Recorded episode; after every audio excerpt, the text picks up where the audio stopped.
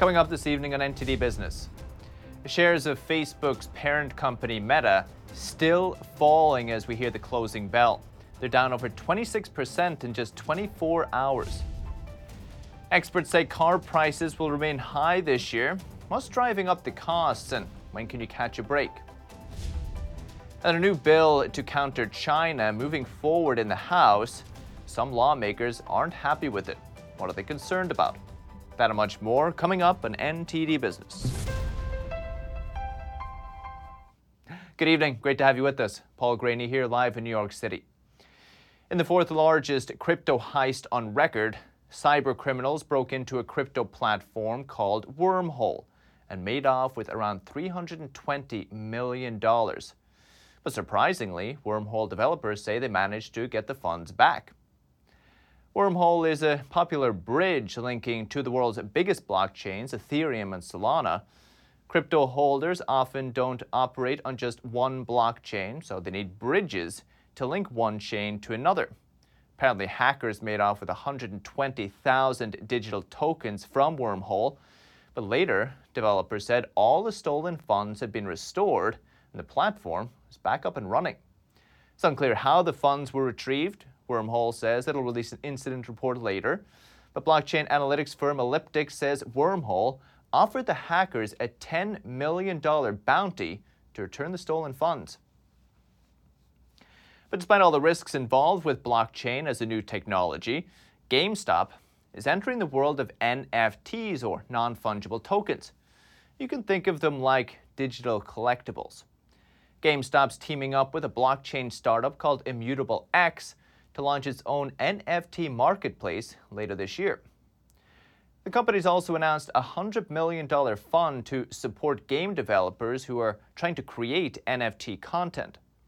GameStop's to take advantage of the booming NFT market. It hit nearly $25 billion in sales last year. That's up over 20,000% from the year before, according to data from market tracker DappRadar. Immutable X is on the second largest blockchain network, Ethereum. So NFTs have blown up over the past year. NTD's Phil Zhou has more on what exactly they are and what's going on in the NFT space. NFTs are non fungible tokens. What exactly are they? It, it's basically a one of a kind digital asset that it belongs to you and, and only you. It could be a a picture, a music file.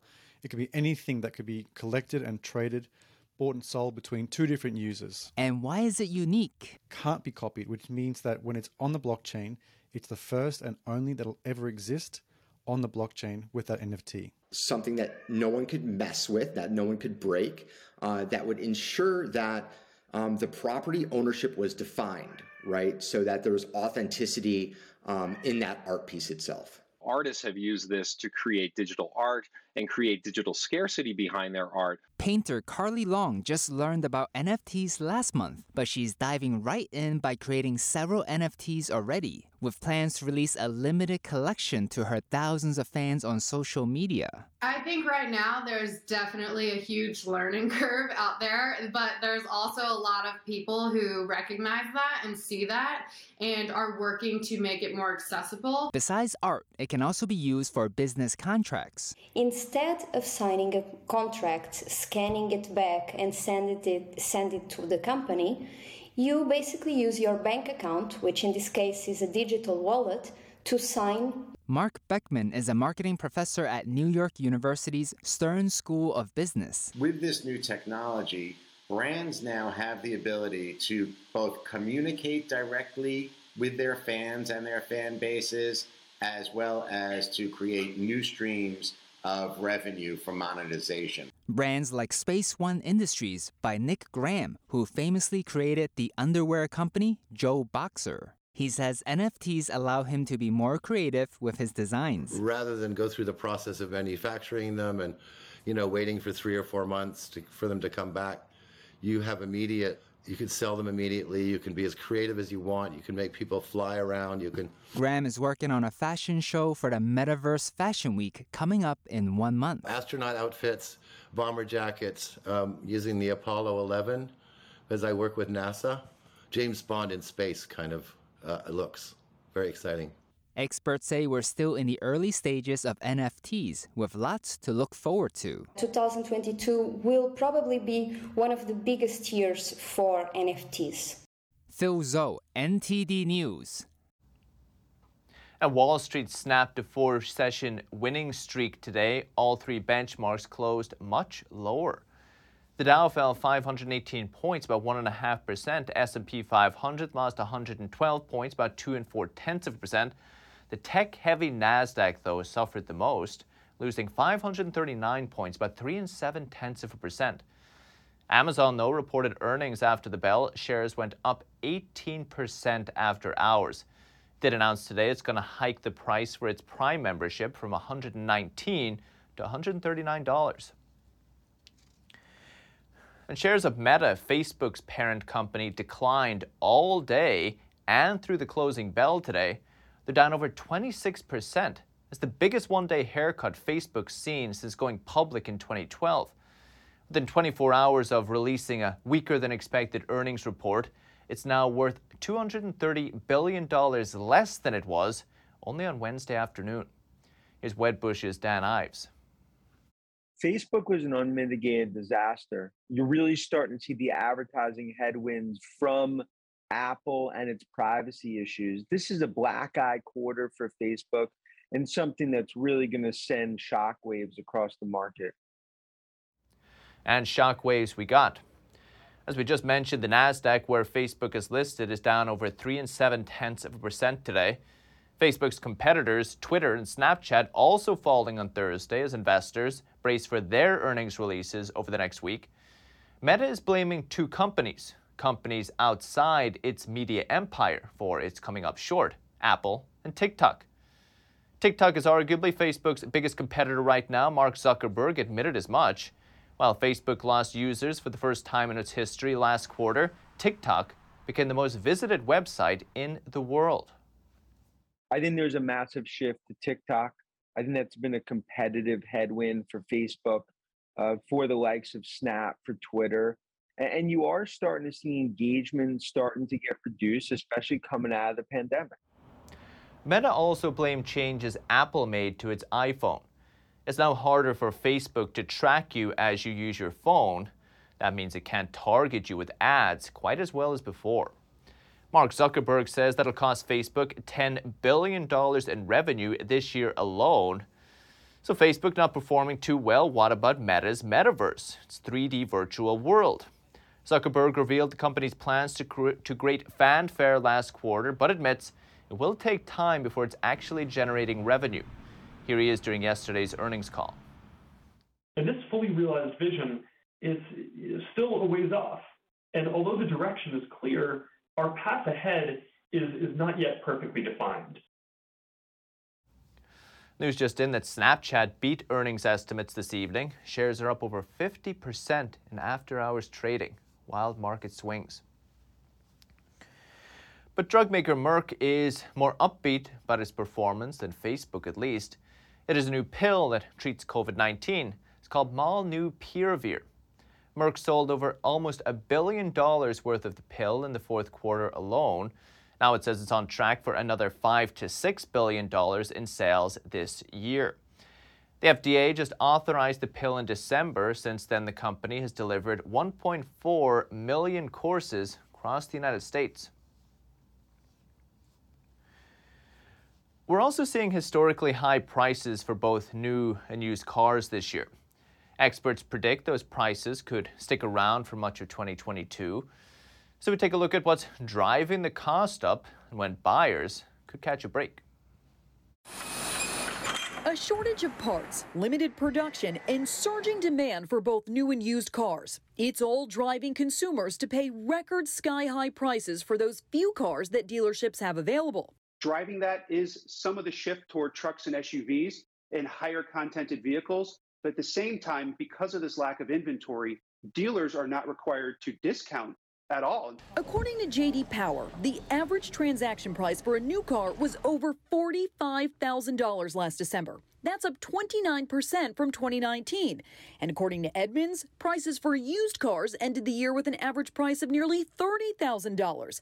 That's up 29% from a year earlier. If you were trying to find a reasonably priced used car, because the car you have is just conked out, it's going to be much difficult. So, when can buyers catch a break? Experts say availability could start to increase as production starts to come back online and the supply of car parts improves. It's not just microchips that we're seeing shortages of.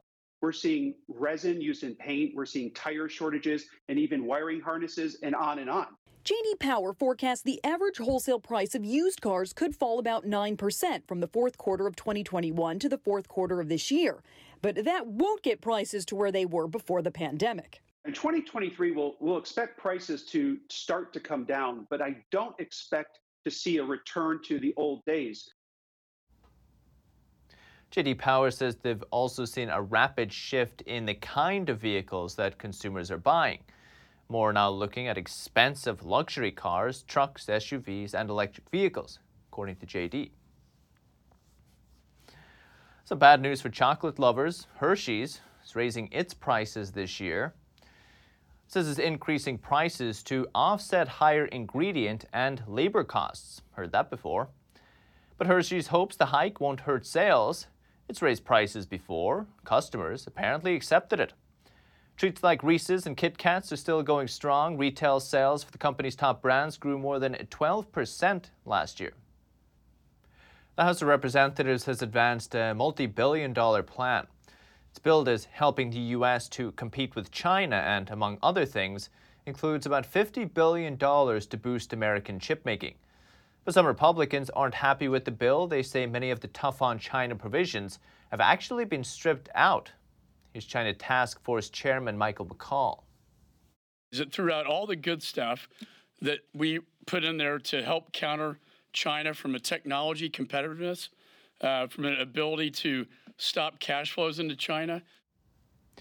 The bill would also authorize $8 billion for the U.S. to contribute to the Green Climate Fund. Republicans have proposed an amendment to strip that funding. There are some parts of the bill where both parties are on the same page, like the CHIPS Act and investments in American innovation and technology. That's going to relieve some of the supply chain pressures that we have directly confront inflation and ensure that American manufacturing can be competitive, that we can restore it, uh, and that we can continue to lead in technology and innovation movement. And it's got to go to the president. It matters to the country, every single provision in it. The bill is expected to pass the House this week, then it'll have to be reconciled with the Senate's version, which has already passed, and the final version will be sent to President Biden's desk. And since the Trump administration placed multiple Chinese companies on the trade blacklist, you may be surprised that U.S. semiconductor firms are still exporting to China. Now, Republican senators are urging President the Biden administration to close a loophole in export controls on China's top chipmaker, SMIC. They call it a clear national security threat. Anthony Fake Quarter has the details. Republican Senators Bill Hagerty and Tom Cotton have sent a letter to Commerce Secretary Gina Raimondo urging her agency to strengthen export controls to China's biggest chipmaker, SMIC. U.S. export controls should be attuned to uh, ensuring that Chinese companies don't have access to the latest, most cutting edge technologies. The senators said they were disheartened by media reports suggesting the Department of Commerce is blocking efforts to tighten export controls on U.S. technology destined for SMIC, which they say enjoys close ties to the Chinese military. We are exporting semiconductor manufacturing equipment. This is technology that can be used to produce uh, military use goods. One China affairs analyst says another concern is that SMIC is working with Huawei, which the U.S. sanctioned over national security concerns. SMIC has become Huawei's largest chip supplier. In other words, it has become Huawei's strategic ally, posing a threat to U.S. national security.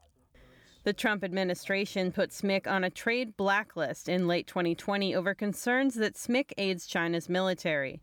Business law professor, says during the U.S. China trade talks, China requested that the U.S. bend the rules in certain tech sensitive sectors, including for chip manufacturing. As a result of this compromise between the United States and China, the United States allowed the export of these dual use technologies uh, and uh, keeping these uh, products, the flow of these products, open under certain exceptions. You have to apply for a license. Normally, U.S. suppliers have to apply for a special license before shipping any U.S. items to a company on the blacklist. These licenses also need a tough standard of review. But for SMIC, that tough standard only applied to specialized chip making equipment. According to documents released by Congress, U.S. suppliers to Huawei and SMIC got billions of dollars worth of licenses even after they were blacklisted. Tech policy expert Stephen Ezell says SMIC also plays a key role in helping the Chinese regime steal intellectual property around the world. Uh, SMIC has been directly connected to uh, billions of dollars of intellectual property theft from Taiwanese firms alone since the year 2003. FBI Director Christopher Wray said Monday the United States is facing a new level of threat from China that's more brazen and damaging than ever before. There is just no country that presents a broader threat to our ideas, our innovation, and our economic security than China. Collares thinks the Department of Commerce should be cautious when reviewing and giving out special licenses. Under the Code of Federal Regulations, export licenses can be revoked. Faye Quarter, NTD News. With that, we're going to take a quick break, but still to come this evening. Tickets for this year's Super Bowl selling for the highest prices in history. How much are they going for? And Jeff Bezos is getting a new super yacht. But to actually get it, a bridge in the Netherlands will have to be taken, taken apart temporarily. Why is that? That and more coming up on NTD Business.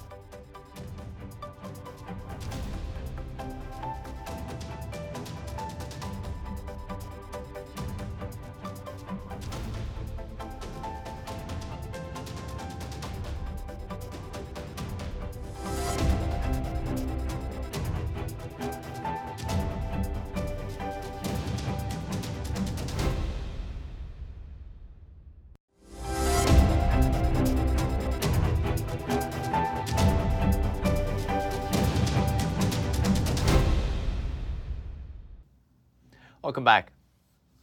Inflation is hitting sports too, you know. Tickets for this year's Super Bowl are selling for the highest prices ever. The Los Angeles Rams are facing off against the Cincinnati Bengals in the Rams' home field, the SoFi Stadium. It's on February 13th. According to SeatGeek, the average Super Bowl audience member will pay nearly $10,500 for tickets. StubHub gives a more conservative estimate at $9,800. Stingy football fans will find the cheapest seats at $7,000, while the most expensive ones are selling for $65K. So, what makes the tickets so expensive? For one thing, it'll be played in LA, notoriously expensive city. And with the Rams playing in their home city, prices will be exacerbated by high demand. And Budweiser and one of its famous Clydesdales will return to the Super Bowl this year.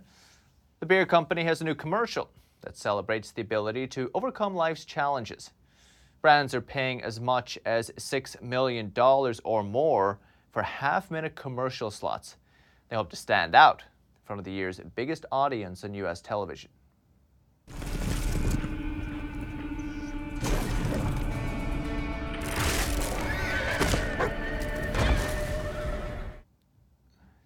Advertisement shows an injured Clydesdale working through setbacks with the help of a vet, a stableman, and an attentive dog, too. The horse makes a triumphant recovery while down never means out flashes across the screen. Budweiser has made some of the most memorable Super Bowl commercials over the years, some featuring frogs or puppies. The majestic Clydesdales have represented the brand in television ads since the 1950s. Last year, the beer producer did not produce a tel- Super Bowl ad for the first time in 35 years and instead made a donation in support of awareness of COVID 19 vaccines. The company hopes this new ad will spark feelings of optimism among viewers after two years of challenges from the global pandemic. And scientists have detected what appears to be an incredibly dense star behaving unlike anything they've ever seen. They suspect it may be type of an exotic astrophysical object whose existence has until now only been guessed at. NTD's, Andrew Thomas has more. Natasha Hurley Walker is a radio astronomer at the Curtin University arm of the International Centre for Radio Astronomy Research in Australia and lead author of the study published this week in the journal Nature. We don't know of any kind of object that does that. We know about pulsars, which are radio sources that turn on and off very quickly, you know, a few times a second. And we know about exploding stars and they change over months. But to find something that was switching on and off like clockwork every 20 minutes, it's just really, really unexpected. The object was spotted using the Murchison Wide Field Array telescope in outback Western Australia and unleashed huge bursts of energy roughly three times per hour when viewed from Earth during two months in 2018, researchers said. Now, these kinds of objects were predicted to exist. They're called ultra long period magnetars, but nobody ever expected to find one. We thought they would be rare or invisible or just you'd never see it. Um, and certainly no one ever expected one to be so bright, let alone so bright an undergraduate student could find it in their project. An ultra long period magnetar is a variety of neutron star, which is the compact, collapsed core of a massive star that exploded as a supernova. It is highly magnetized and rotates relatively slowly, as opposed to fast spinning neutron star objects called pulsars. Those appear from Earth to blink on and off within seconds. Andrew Thomas, NTD News. And Jeff Bezos' new super yacht is almost complete. But before he can enjoy it, a bridge in the Netherlands will have to be disassembled so the vessel can go through it. To reach the ocean, the yacht has to sail through Rotterdam and pass beneath a local bridge. And even though it's a lift bridge, it doesn't have the clearance needed for the super yacht to get through. So the city will temporarily remove the central part of the bridge to allow the vessel to pass. The bridge is a symbol of Rotterdam's industrial history, and tampering with the structure has raised the ire of some locals. The city believes the construction of the super yacht is an important money maker. The Dutch firm that's building the yacht will cover the cost of the bridge work. And finally, from the frozen lands beyond the wall to the destroyed throne room, a new Game of Thrones studio tour takes fans behind the scenes of the successful television series. It takes place at one of the several locations where the fantasy show was filmed. Today's Neil Woodrow has the details. Linen Mill Studios in Banbridge, Northern Ireland opens up the world of Westeros to the public with an array of costumes, props, and sets on display. They can expect to step into the epic world of Game of Thrones uh, and everything that went into making the show. Um, so, what they saw on the TV, they can expect to see here. The self guided studio tour takes place at an authentic Game of Thrones filming location.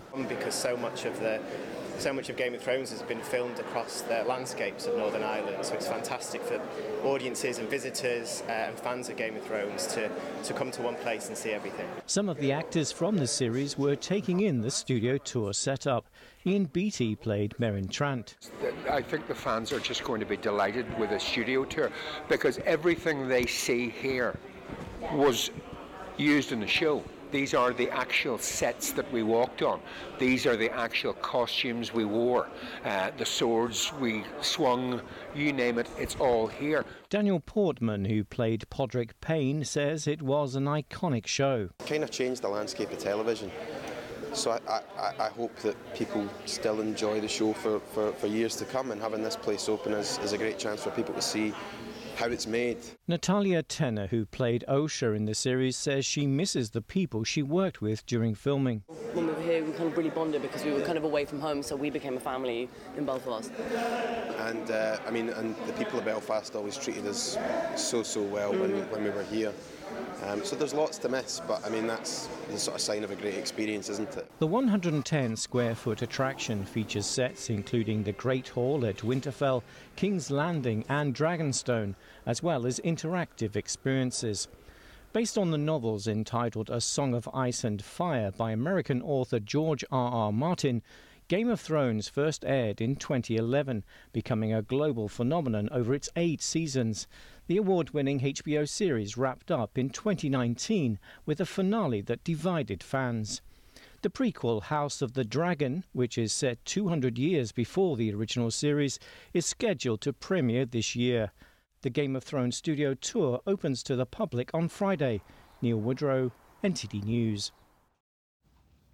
That's the latest business updates for today, but you can still catch NTD Evening News with Stephanie Cox. That's at 6.30 p.m. Eastern.